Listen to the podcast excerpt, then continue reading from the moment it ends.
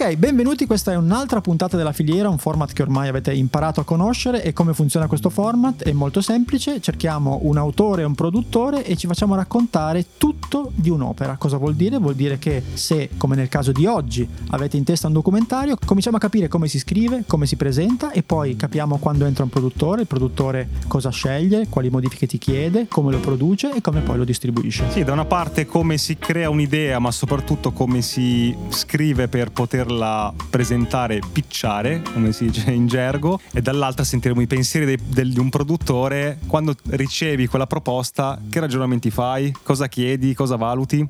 E che abbiamo oggi? Oggi abbiamo uno sceneggiatore e regista giovanissimo che si chiama Francesco Montagnier che ci racconterà una storia pazzesca Ma del suo ultimo documentario- documentario che si chiama Brotherhood, Ci ha incredibile. messo tantissimo, tanta fatica, ma è una storia incredibile, è vero. E poi avremo Fabio Mancini che è il commissioning editor e responsabile editoriale per Rai Documentari, per cui diciamo è la persona che sceglie i documentari, che sceglie cosa produrre. Che vanno sulla Rai. Esatto. Su tutta la Rai, Rai analogica e Rai digitale. Per cui se volete arrivare lì, passate da lui, no? assolutamente passare da lui.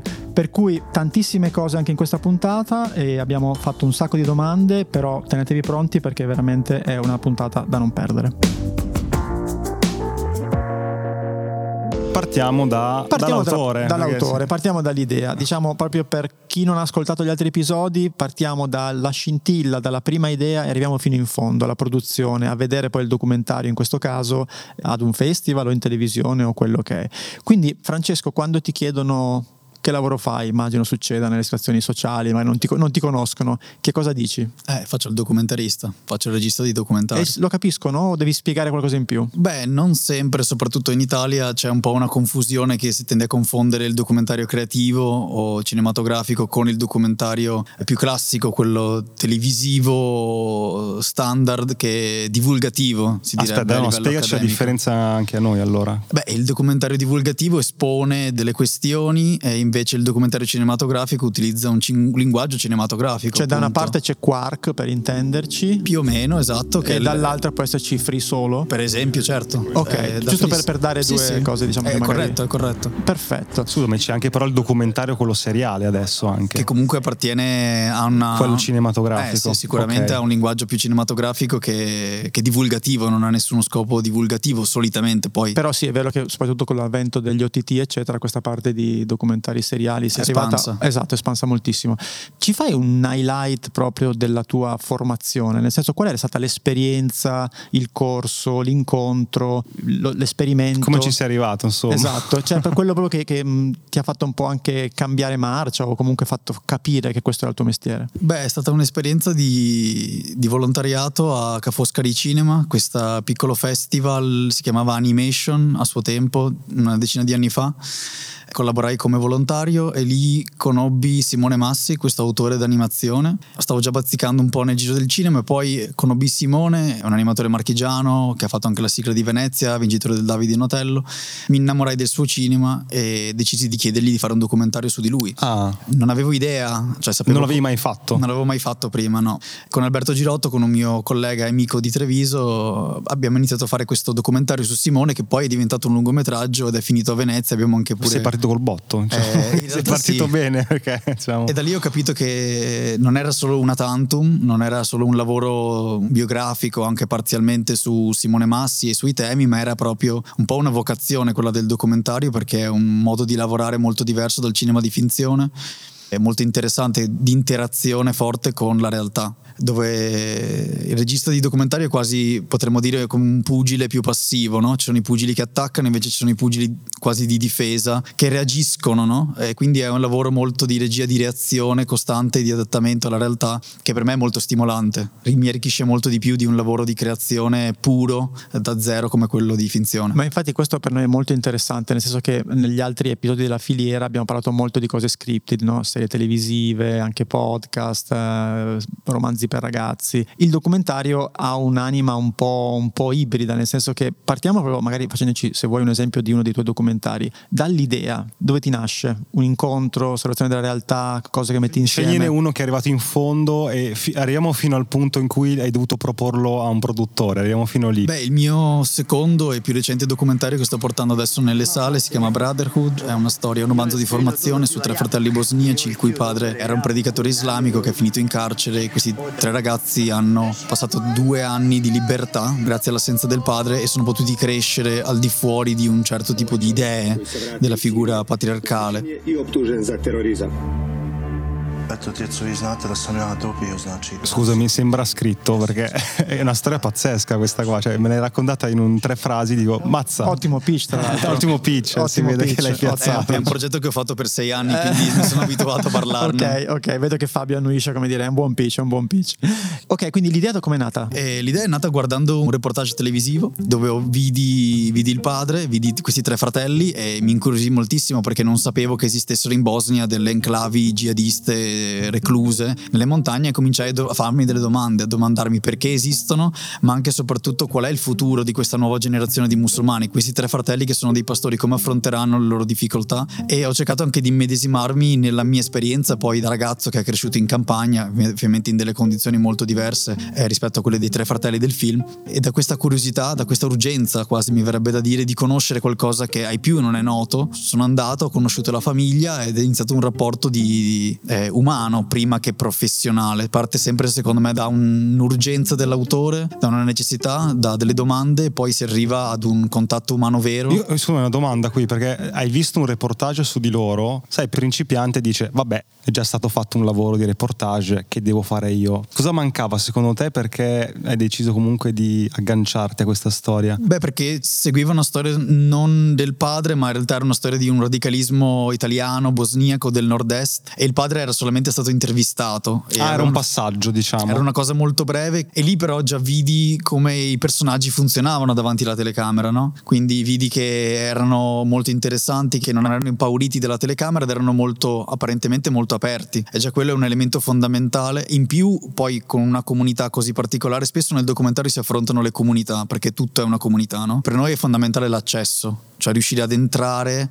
e farsi accettare e diventare anche un po'... Posso metterci un passaggio in mezzo perché chiaramente tu hai fatto wow che idea, ok vado alla famiglia. In mezzo, esatto. in mezzo che cosa c'è? Devi trovare il numero, il contatto, No, ma non, ma non solo no. quello, ma anche parti che c'è già un interesse ad esempio di una produzione o di un network oppure la prima fase la fai proprio di investimento tuo totale e poi torni a casa con un po' di materiale. Cioè accompagnaci un po' in queste decisioni anche strategiche se vuoi. Certo, normalmente è come hai detto tu, eh, si parte da un'idea dell'autore che investe anche del tempo e delle risorse per, soprattutto adesso che c'è la tecnologia digitale, è fondamentale presentare ad un produttore già un'idea concreta, un'idea realizzabile. Se fossi andato e la famiglia mi avesse detto di no, il produttore poi sarebbe rimasto deluso da questo progetto non progetto. Qui vai un po' in avanscoperta diciamo. Quindi Mm. contattai, esatto, contattai il giornalista, Pablo Trincia in questo caso, Ah, vedi che link Eh, pazzesco. e lui fu molto gentile, mi diede il contatto del padre e anche del fixer, del- che sarebbe un, un mediatore culturale, insomma la figura di riferimento che i giornalisti utilizzano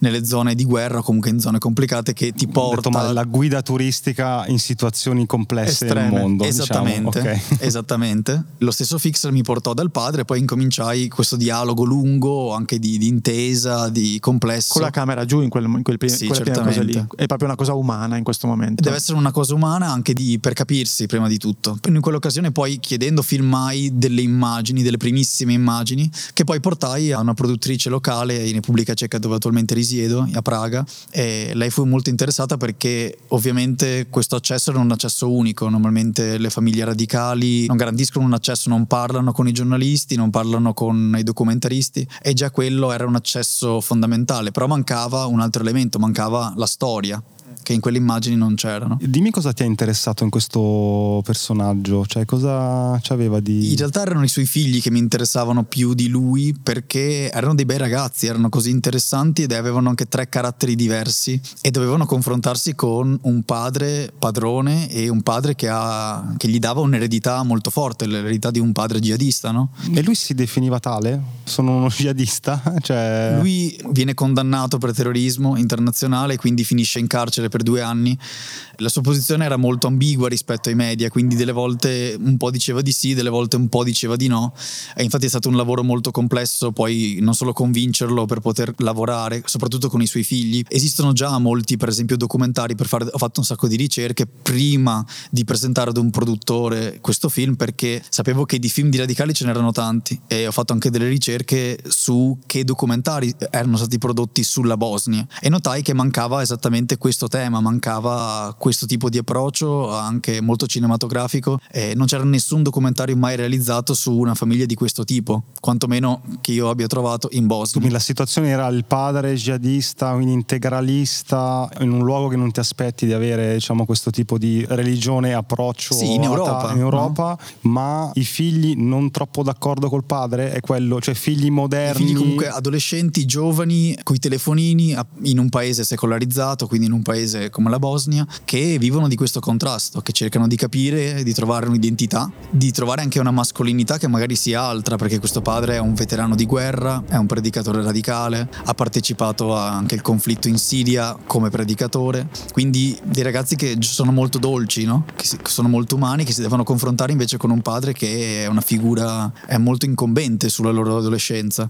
Poi questo grande evento, questo evento che fu uno dei motivi per cui decisi di, alla fine di realizzare questo film perché eh, serve sempre qualcosa che metta in moto la storia. No? Ma scusa, quando tu sei andato lì la prima volta eh, ti sei presentato dal padre, giusto? Sì, certamente perché lui è l'accesso. Dovevi parlare prima con lui. Certamente. E cosa gli hai detto? Ti ricordi? Eh, non mi Salve. ricordo esattamente. Beh, sono un documentarista. Tra l'altro in che, in che lingua? Eh, io parlavo in inglese, poi il, il fixer traduceva Ah, ok, in bosniaco, perfetto. chiaramente. Lui non, il padre non parlava, parlava solo arabo e bosniaco. E mi presentai e lui già sapeva che io avevo visto il reportage italiano e quindi gli spiegai che era, per me era molto interessante come lui aveva presentato la sua famiglia e soprattutto i suoi figli, no? Mi interessava capire il loro punto di vista e io venivo senza nessun giudizio particolare, non volevo giudicare e volevo semplicemente cercare di capire le radici, no? Di un certo tipo di comportamento, soprattutto poi in un territorio mh, non arabo, un territorio europeo, un territorio che, la cui storia ci appartiene, no? Eh, anche da ragazzo veneto, eh, la Bosnia è dietro l'angolo, i Balcani c'è un forte interesse insomma verso le questioni e soprattutto ho sempre sentito che mancava un pezzo, no? perché la maggior parte dei documentari, dei film, eh, anche di finzione, spesso si incentravano sulla Bosnia degli anni 90, sulla guerra. A parte la storia quella più mainstream, chiamiamola così, certo. Esatto, la cosa che attrae molto. E però mancava, mi chiedevo, ma eh, i figli di questi veterani di guerra, come sono? Cosa fanno? Qual è il loro anche approccio nei confronti della guerra? Come la vedono questa questione, no? Che domande ti ha fatto lui per valutarti e valutare il tuo progetto, te ricordi? Beh, mi fece un sacco di domande per capire da che, Da che parte pa- da che parte stavo. ok. Ovviamente da subito abbiamo capito che non eravamo molto d'accordo su tante cose politiche, la maggior parte ovviamente, però ha visto una, una curiosità dal mio punto di vista e un interesse e soprattutto anche un rispetto ad ascoltare. Ero molto principalmente in ascolto. Lui a quel punto c'è stato un, un elemento a mio favore. Lui era sotto processo Per? per terrorismo, per, aveva tre implicazioni collegate con la detenzione illegale di armi e essere andato in Siria per partecipare al conflitto e aver anche portato del denaro. In più era un reclutatore. Un tuo vantaggio perché? Il mio vantaggio perché lui voleva rappresentare se stesso e la propria famiglia come una famiglia moderata. Ah, ok, gli potevi servire, tra virgolette. Lui voleva, Ok. mm, come succede spesso nel documentario, una delle difficoltà è che poi i personaggi o le persone vadano ad usare te come elemento di propaganda, no? per dare voce alle proprie idee. Eh, capii fin da subito che questo non era la cosa che volevo e cercai di spostare sempre di più, in modo sempre più mirato e forte, l'attenzione sui suoi tre figli. Lui non aveva nulla in contrario perché ovviamente essendo, non essendo di radicali, essendo solamente di ragazzi, ritenne che poteva dare un buon ritratto alla famiglia. Scusami, ti ha già detto sì, dai, facciamolo oppure ci devo pensare, risentiamoci? No, ci doveva pensare, ci siamo risentiti, ci siamo incontrati anche un'altra volta, abbiamo determinato anche eh, un- più o meno una metodologia di lavoro, no? Cioè lui ovviamente aveva certi spazi privati, dovevamo decidere un po' degli orari anche in cui riprendere e poi ovviamente questi limiti e queste frontiere si possono anche varcare,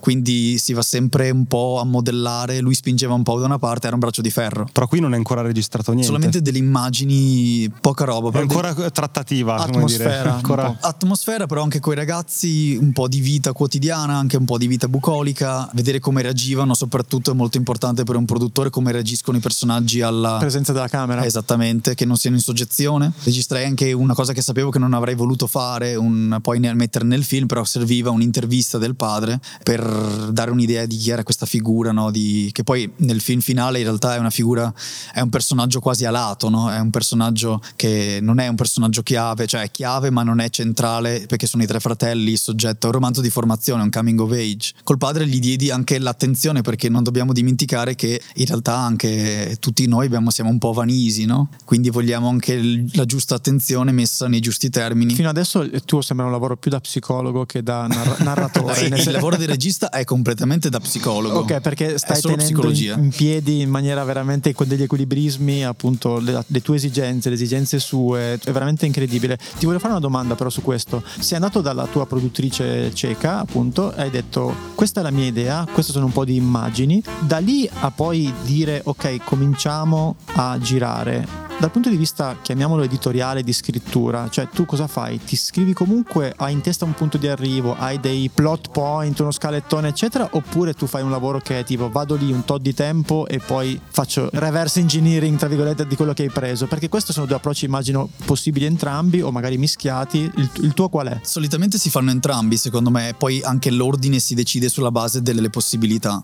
Sicuramente anche il produttore, non si può approcciare un produttore solamente con la parte visiva, che è fondamentale fondamentale oggigiorno, ma anche con una parte di testo, un trattamento. Quindi bisogna scrivere, dare un'idea al produttore di che tipo di film si vuole fare. Io avrei potuto fare un film di inchiesta, un film investigativo e non una storia personale, familiare di questi tre fratelli. Quindi gli hai presentato un documento scritto? Certo, un documento scritto. Quante pagine erano? Come... Beh, all'incirca una pagina e mezza. Ah, ok, eh. molto proprio quasi un pitch, insomma, poco più di un, un soggettino. Un, un, soggettino, una sinossi, una sinossi larga. In, in alcune parti quella sinossi, siccome non, non, sappiamo all'inizio molto bene come si evolverà la storia, ci concentriamo magari sul tema, su che tema viene trattato e, e delineiamo anche un po' lo stile, cioè che tipo di documentario. In questo caso ah, sapevo che avrei voluto fare un documentario molto intimo, un documentario che si definisce anche character driven, cioè un documentario in cui noi viviamo a contatto con questi ragazzi e, e la storia si è d'osservazione, quindi non c'è la mia voce, non ci sono delle parole, non ci sono dei testi che spieghino nulla, semplicemente viviamo la realtà come io la filmo. Ho una domanda qui, faccio il paragone rispetto a chi fa il mestiere di, di, Federico che è sceneggiatore di serie, film, fiction e lì diciamo il loro lavoro è progettare al dettaglio dal concept iniziale alla sceneggiatura, come dire, mettere insieme tutti i dettagli in modo tale da immaginarsi il risultato più fedele possibile a quello che andrà poi in televisione, no? Nel tuo caso siamo sempre qui in fase di proposta, fai il tuo scalettone, però nel documentario c'è una percentuale di imprevedibilità che non è che puoi scrivere, allora mi diranno sicuramente questa frase, sicuramente succederà quest'altra cosa. Nella fase di proposta come gestisci questa percentuale di boh, salto nel vuoto? Come si Beh, fa? questo è un rischio che un po' il produttore e il regista si prendono in comune accordo. Ovviamente il produttore è molto più contento se il regista ha passato magari anche degli anni con queste persone più tempo e più è forte anche l'accesso, il rapporto umano, più ovviamente il produttore crederà e poi il produttore ti farà anche un sacco di domande su perché questa storia, perché tu perché probabilmente tu, perché magari c'è qualche altro regista, qualche altro autore che potrebbe farla o è già stata fatta. E quindi vuole sentire anche una motivazione forte che poi questa motivazione, esattamente come poi anche penso nel cinema di finzione, viene integrata in quel documento, in quel trattamento che viene sottomesso al produttore. E, e spesso forse anche nel documentario non avendo sempre la storia a portata di mano all'inizio, la parte motivazionale, eh, le note di regia eh, è un elemento fondamentale che i produttori o chiunque della filiera produttiva... Cioè ti concentri molto più su sul, non tanto sul cosa vuoi raccontare, ma sul come e il perché. Cioè voglio dire, avrò questo sguardo, lo faccio con questo tipo di intenzione, con questo tipo di eh, tema che voglio andare a esplorare. E poi la storia chiaramente avrà dei margini, ma sarà una scoperta, un viaggio di scoperta. Ed è una specie di pitch internos, cioè un pitch quasi privato tra un produttore e un regista che si stanno studiando e stanno vedendo se investire del, delle prime riprese. E così avvenne, cioè investimmo del, del denaro nelle prime riprese per vedere poi come se questa storia stava in piedi, se i personaggi stavano in piedi. In questa fase il produttore fa un investimento suo, tra virgolette, su queste prime immagini o ha già un look verso qualche possibile commissioner o qualche possibile network? Eh, entrambi, dipende dal produttore, dipende se vuole... Nel tuo caso, ad esempio? Nel mio caso eh, è stato investito una somma di denaro piccola per riuscire a fare una settimana di riprese, per poi utilizzare quel materiale, è montato e un nuovo trattamento, un nuovo testo. Infatti per, anche... per andare da Fabio o dalle sue figure di riferimento. Esatto, Ok. e anche i fondi pubblici, i fondi ministeriali e così via. Ok, quindi c'è una torta che va riempita di varie cose. Diciamo che prima di arrivare da Fabio vogliamo essere veramente sicuri che tutto funzioni, quindi cerchiamo di arrivare magari in una fase molto più avanzata, no? quando già il soggetto è forte e siamo sicuri che funziona e che la storia si stia evolvendo bene, quindi vogliamo presentare qualcosa di concreto. No? Infatti c'è la fase di sviluppo anche per noi, poi c'è la fase di produzione. Facendo la lista della spesa, no? Eh, prima di arrivare da un produttore, quindi hai fatto, hai trovato la storia, sei andato lì, ne hai parlato, fatto qualche immagine, tornato a casa, scritto, sei ritornato lì un'altra volta, un sacco di materiale. Quanto tempo ti ha preso questa fase? Dai 3 ai 6 mesi all'incirca. Ammazza, senza la certezza di fare sto documentario. Certamente. Ammazza. Eh sì. E non basta quindi, ho una bella idea, ho scritto una pagina di soggetto, non Eh, basta. purtroppo no. E soprattutto quella cosa delle immagini la sottolineo molto perché adesso con la tecnologia digitale qualunque produttore vuole vedere, vuole vedere che non sai solo scrivere bene, però sai anche eh, che hai un'idea molto forte di regia, ma che anche sai eh, mettere in, in immagini quella visione che tu poi racconti nella tua parte testuale. Però il kit standard è questo, quindi documento, contatto, c'è un mezzo sì dell'intervistato, ho fatto già qualche immagine, il kit è questo qui. Ecco, diciamo. magari penso che un produttore voglia anche già un contratto, se c'è già un contratto firmato con eh, di, Ah, dici per le immagini. dici il padre e hai dovuto far firmare un di contratto. liberatoria. di liberatori, esatto. Non è sempre, sempre necessario, sicuramente sarà necessario poi, quindi ad un certo punto, prima o dopo... Devi smarcarla Esatto. Che forse se lo sai prima, perché magari quando c'è il ripensamento dopo tre anni di riprese e di lavoro diventa un po' un massacro. È meglio chiudere queste cose molto prima, certamente. Ok, perfetto. L'ultima domanda adesso, noi di solito in questo format ci fermiamo con te e passiamo la palla al produttore, però mi ha creato un po' di curiosità su sta storia, quindi apro una piccola parentesi, mi hai detto che hai avuto tu una fortuna che c'era il processo, cosa è successo quindi? Il padre poi venne condannato alla fine. Il padre Ah. voleva un po' fare una specie di washing della famiglia, no? voleva eh, rappresentarsi come una persona che per caso è andata in Siria per vedere cosa succedeva e era rimasto un po' incastrato da- dagli eventi. Eh, sapevo benissimo che non era il era suo caso, Mhm. non era la verità che lui ci stava difendendo, però utilizzai questa opportunità per poi innescarmi nella famiglia, costruire un rapporto forte con i suoi figli e poi nel momento in cui lui fu condannato continuai questo processo. Alla fine del documentario sono quattro anni di vita de- di questa famiglia, Cioè lui quindi è andato in carcere, per quanto tempo è stato in carcere? due anni. In quei due anni tu eh, ti sei concentrato a tuono sui figli e quindi hai avuto anche questa dinamica in più da raccontare, del padre via, loro da soli. Sono quattro anni perché ho aspettato il ritorno che è un elemento chiave, no? se lui fosse stato dieci anni probabilmente non avrei aspettato, Certo. però per eh, questi quattro anni poi alla fine definiscono anche l'arco dell'adolescenza, no? dopo quattro anni finisce l'adolescenza si diventa Che bello, c'è piccoli un sacco uomini. di cose C'è questa idea. tantissima questa linea d'ombra. Quindi quando tu sei partito i ragazzi quanti anni avevano? Il piccolino ne aveva 9-10, il mediano ne aveva 2-3 in più, quindi 13-14 e il più grande ne aveva già 17-18. È tornato, avevano tutti due anni in più e eh, si sono cambiati tantissimo. E perdonami, non hai mai citato la madre, era presente? E la madre è una questione un po' particolare perché nella comunità la madre non fa parte del film perché è stata una decisione artistica principalmente per concentrarmi su un film molto sulla mascolinità e anche perché la madre in quel tipo di comunità radicale il mondo femminile e il mondo maschile sono interamente divisi. Non ti ha dato l'autorizzazione anche probabilmente lui. Più che l'autorizzazione era una cosa, era una forzatura Mm, portare una donna col burka Ah, certo. all'interno di un ambiente dove parzialmente lei non appartiene, perché la maggior parte del film è firmato, loro sono dei pastori, quindi passano il 90% della giornata, dormono anche fuori nei campi con le pecore. In quel mondo io non trovavo donne in generale, non c'erano donne, ci sono delle figure femminili nel film, molto positive, anche una maestra di religione, tra l'altro musulmana anche lei, che influenza il processo di crescita e la mentalità dei ragazzi, però la madre non partecipa a questo processo, tra l'altro il padre quando se ne va dalla famiglia lascia la casa e la responsabilità familiare non alla moglie ma al primogenito. Però ti aveva già firmato la liberatoria prima Sì. del, quindi eri a posto che potevi andare avanti. L'ultima curiosità, quattro anni di storia, quanto tempo hai passato lì? Cioè, ogni tot mi fermo una settimana, sto lì tre mesi, come funziona? Sì, di riprese ho fatto all'incirca un 90-100 giorni più o meno. In quattro anni. In quattro okay. anni, quindi divisi in sessioni di una settimana o due settimane, una settimana e mezza. Dipendeva molto dagli eventi, da cosa stava accadendo nelle loro vite. Siamo ancora tuttora in contatto con i tre fratelli attraverso i social e quindi mi aggiornavo sempre, gli chiedevo come andava. Guarda parlavamo. che settimana prossima succederà questa cosa e tu aspetta che vengo che devo prenderlo, anche così un po' perché se ti perdi dei passaggi. Esattamente così, poi loro dopo avevano capito benissimo qual era il punto di vista e un po' gli piaceva ovviamente fare parte di un film, fare parte... Le riprese poi erano un momento anche di, di gioia al di fuori della Ah, monotonia certo. della pastorizia, no? dove tutto il giorno se non hai internet sul, sul telefono o non hai, non hai la ricarica devi guardare le pecore e aspettare. E quanti eravate a girare? Quanta gente c'era intorno per documentare questa cosa? Una troupe ridotta eh, con un direttore della fotografia, un fonico e un eh, fixer o un Pochissimo, mediatore. in Sì, tre. Sì, sì, no, anzi forse secondo me nel documentario anche troppo. Io eh, farei anche tanti autori eh, fanno o da soli interamente tutto oppure fanno il suono o fanno la camera e già lì ridurre il team creativo a, a due è proprio ideale perché crea un'intimità con le persone che è molto forte. Guarda, io ho un'ultimissima domanda, eh, proprio flash forward.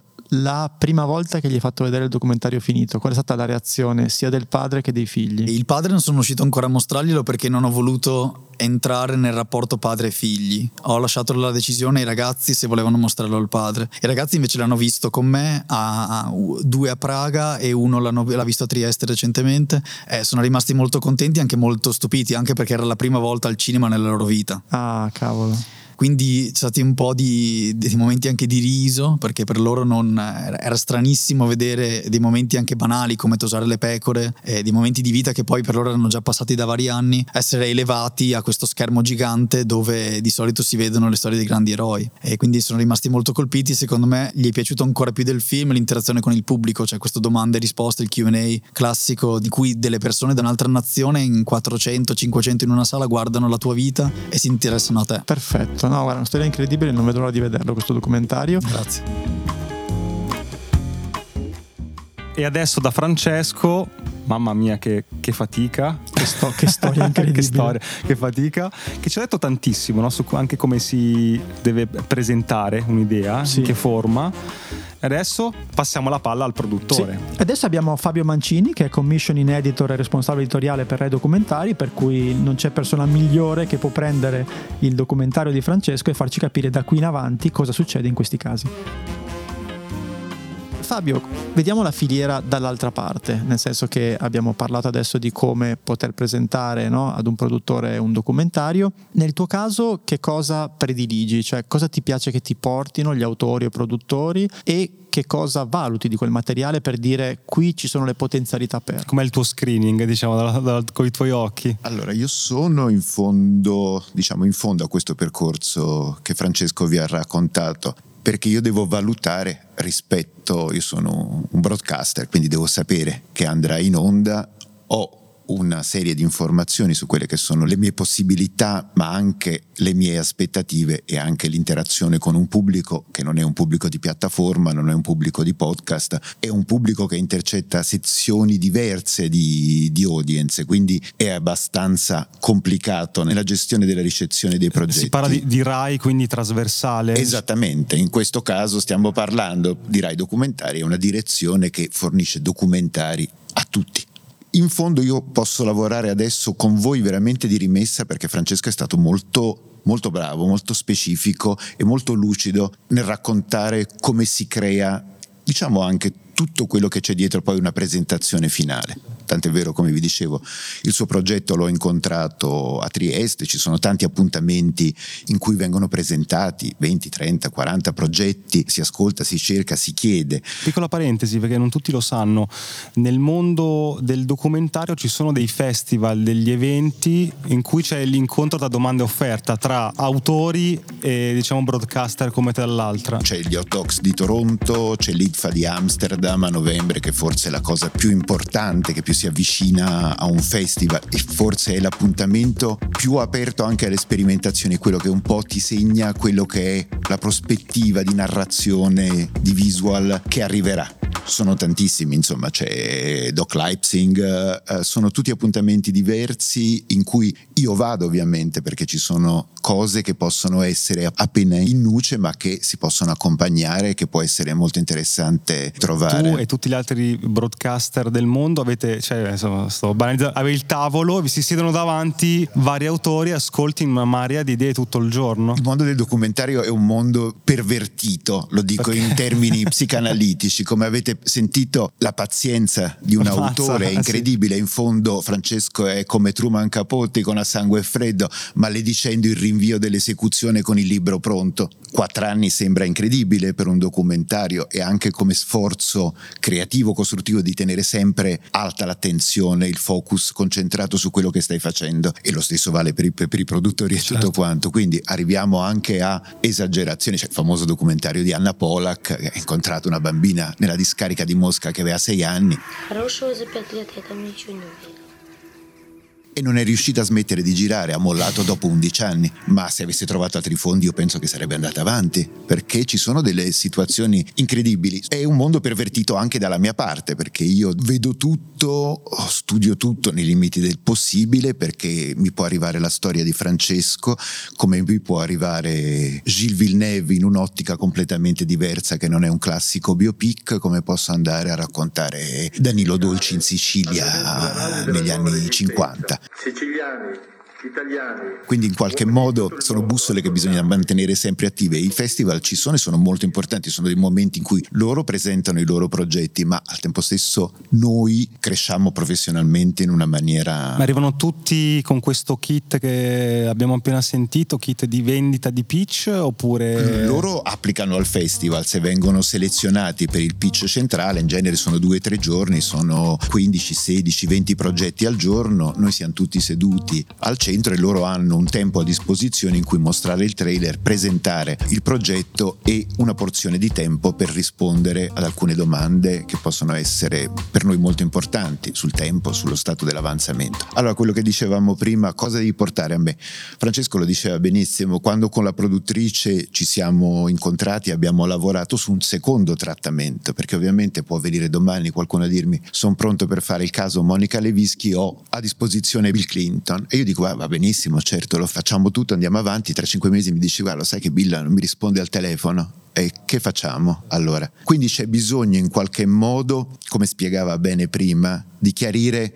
quali sono gli elementi a disposizione. E la cosa molto importante che io apprezzo tantissimo è la domanda che lui si è fatto. Dove sono io in questa storia? Io sto cercando una storia lontana in mezzo ai pascoli della Bosnia, con una generazione che non ha fatto la guerra, che nella mia idea deve raccontare attraverso un particolare un universale. Mm, una storia molto specifica quella lì.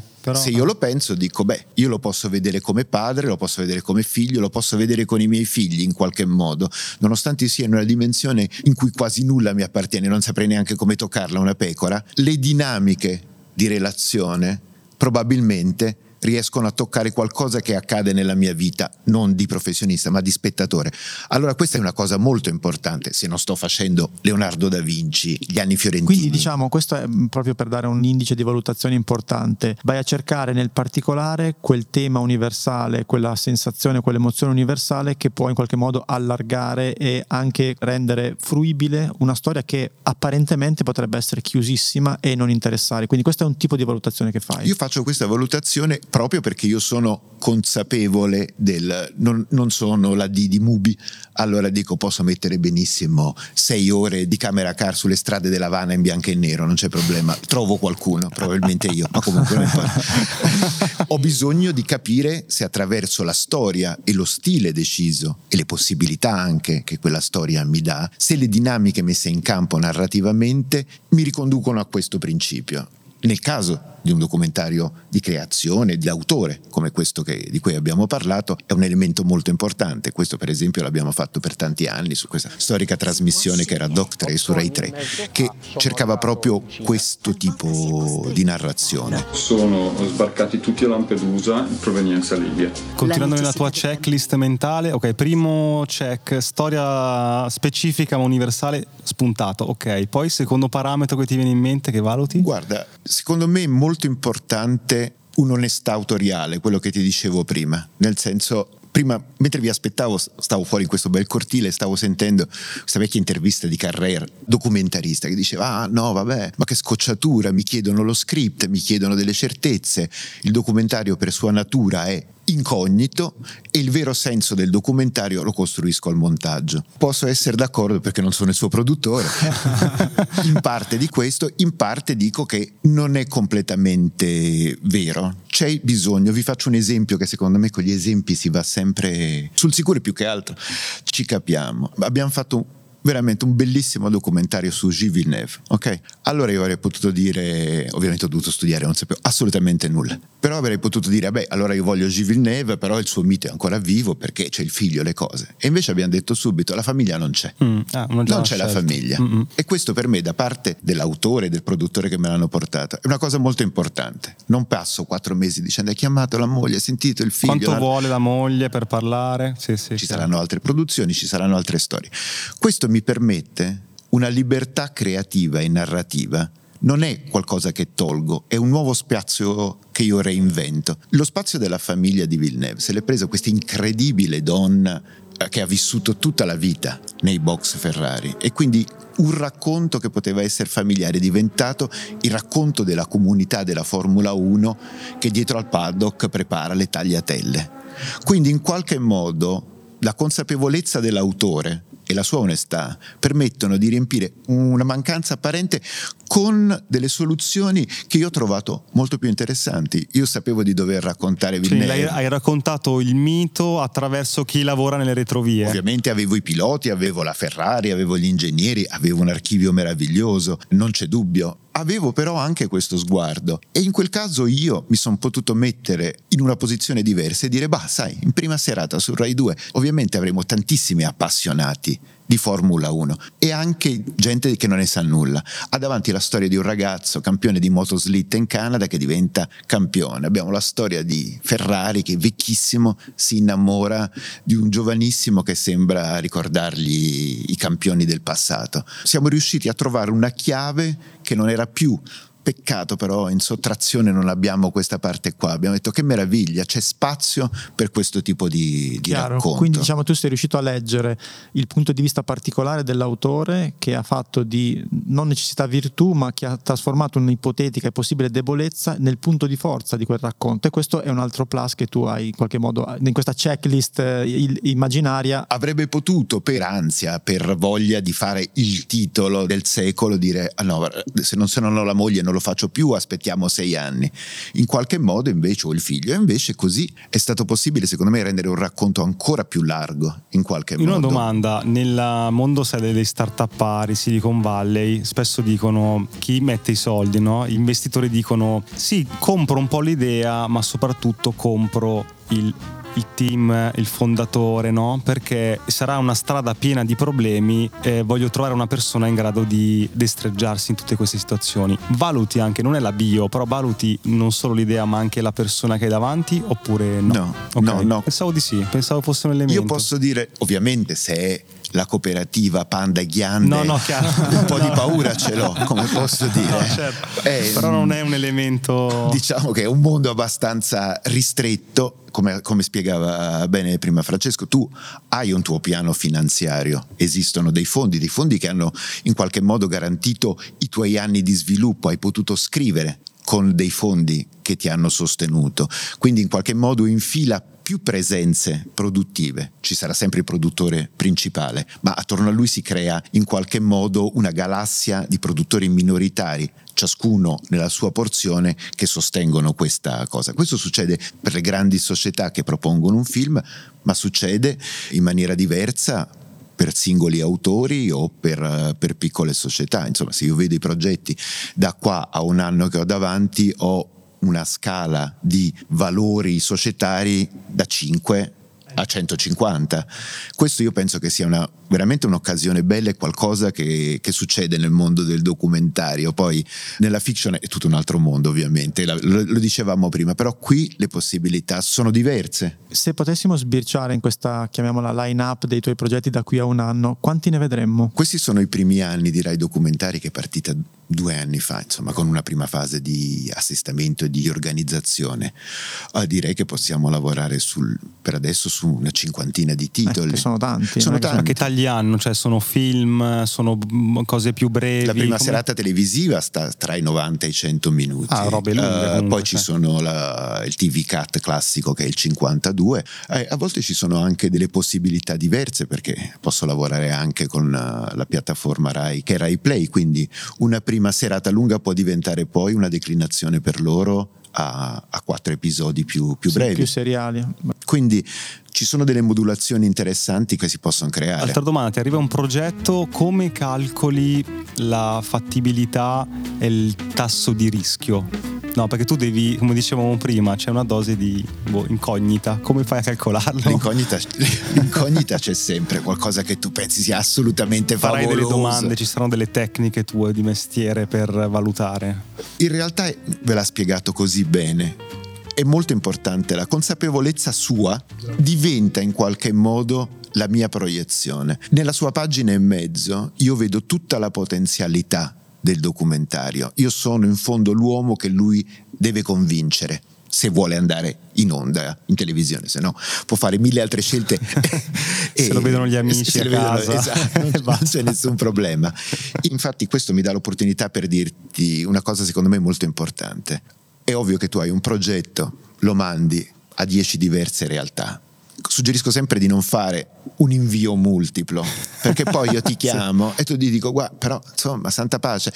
E, volta, e, magari dici. mi rispondi, ah sì, lo so, però io non la guardo la televisione. Benissimo, ah, ok. ecco, eh, e come posso dire, next. questa è proprio la risposta sbagliata. Cosa piacerebbe invece a me? Che tu fossi nella fase di presentazione anche vagamente arrogante, dicendomi, lo sai che questo è perfetto per Rai 3 perché me la sono guardata gli ultimi quattro mesi e il giovedì in seconda serata dopo l'approfondimento è il posto suo e io dico beh aspetta un attimo stiamo già parlando in qualche modo scambio di parti teatrali perché sì, certo, è, è, un gioco dialettico importante in cui ha, ha la sua importanza. Devi studiare. Esatto. Ti sto dicendo che io ti rispetto perché ti ho studiato, esatto. conosco l'industria e so magari che il mio prossimo progetto non te lo darò mai, lo voglio dare in pillole da un minuto e mezzo a una piattaforma coreana. Quindi sei giusto per questo mio progetto adesso. Non è un impegno, non è un matrimonio, non è un contratto a dieci pezzi in cinque anni. Ok? Quindi mi sento molto rassicurato da questa cosa. Dico, in fondo la tua proiezione può diventare anche la mia, la posso sposare in maniera ancora più convinta e posso fare i miei passaggi interni anche con questa lettura che ho dato sin dall'inizio. Questo secondo me è molto importante. Tu dai un tempo limite all'autore del documentario, nel senso che se devi fare un film fiction programmi le riprese, ci sono poi sempre degli slittamenti, però sai quando inizi, sai quando finisci. Ti arriva uno con un'idea, voglio fare questa cosa, gli dici va bene, ma oh, devi farcela a farlo in un anno, in sei mesi, in due anni. Il caso di Francesco, che dove diciamo ci ha messo 4-5 anni, in quel caso lì appunto. Infatti non l'ho fatto io.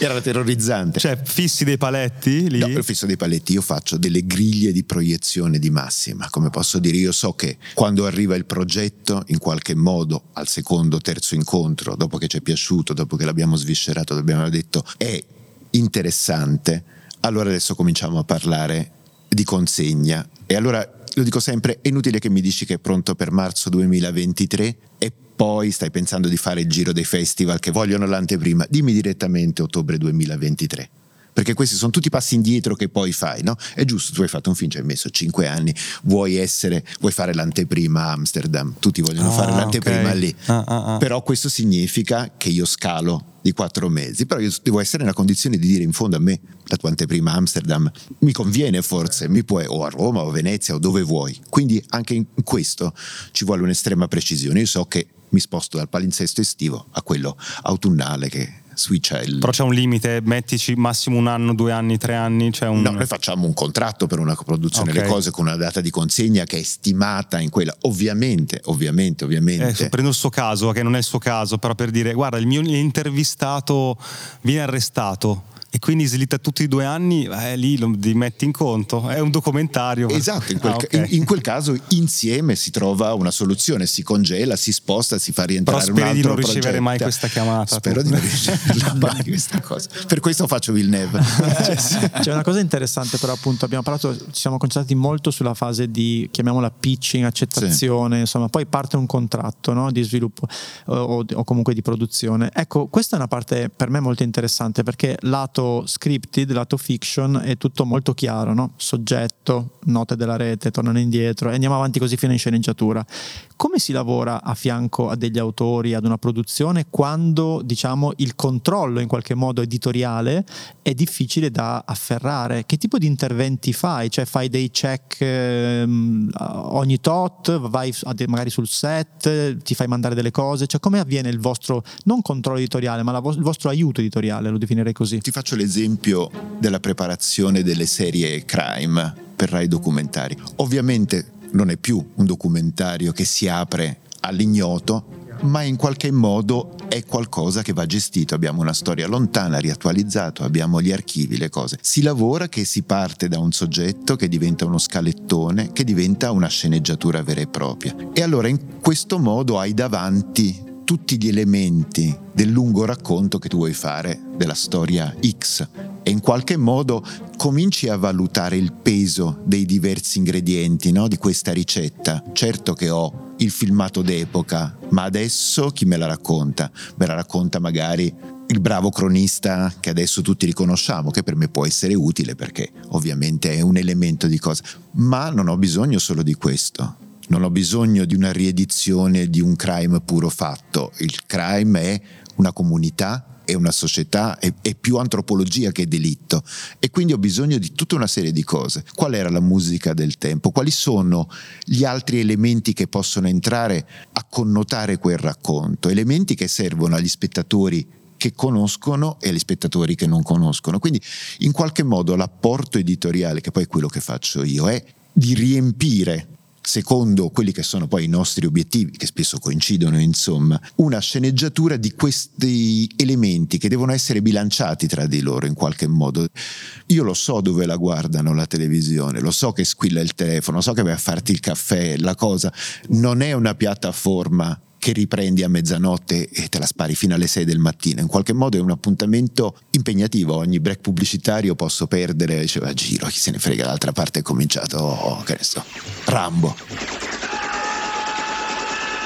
Chi, chi rinuncia a rivederselo e sei fregato. Quindi devo modulare un racconto che sia sempre in attesa di, mentre si sviluppa promette, come posso dire. E tutti questi elementi devono essere fatti insieme agli autori, al regista, alla produzione, perché devono essere sia narrativi che visivi. Fabio, hai un treno da prendere e quindi andiamo veloci verso la conclusione. Visto che parliamo molto anche a chi ci ascolta, anche sono molti studenti, persone che sentono questa filiera e dicono sarebbe bello fare il documentario, sarebbe bello appunto farlo come autore, magari diciamo proporre no, a, persone come te dei progetti.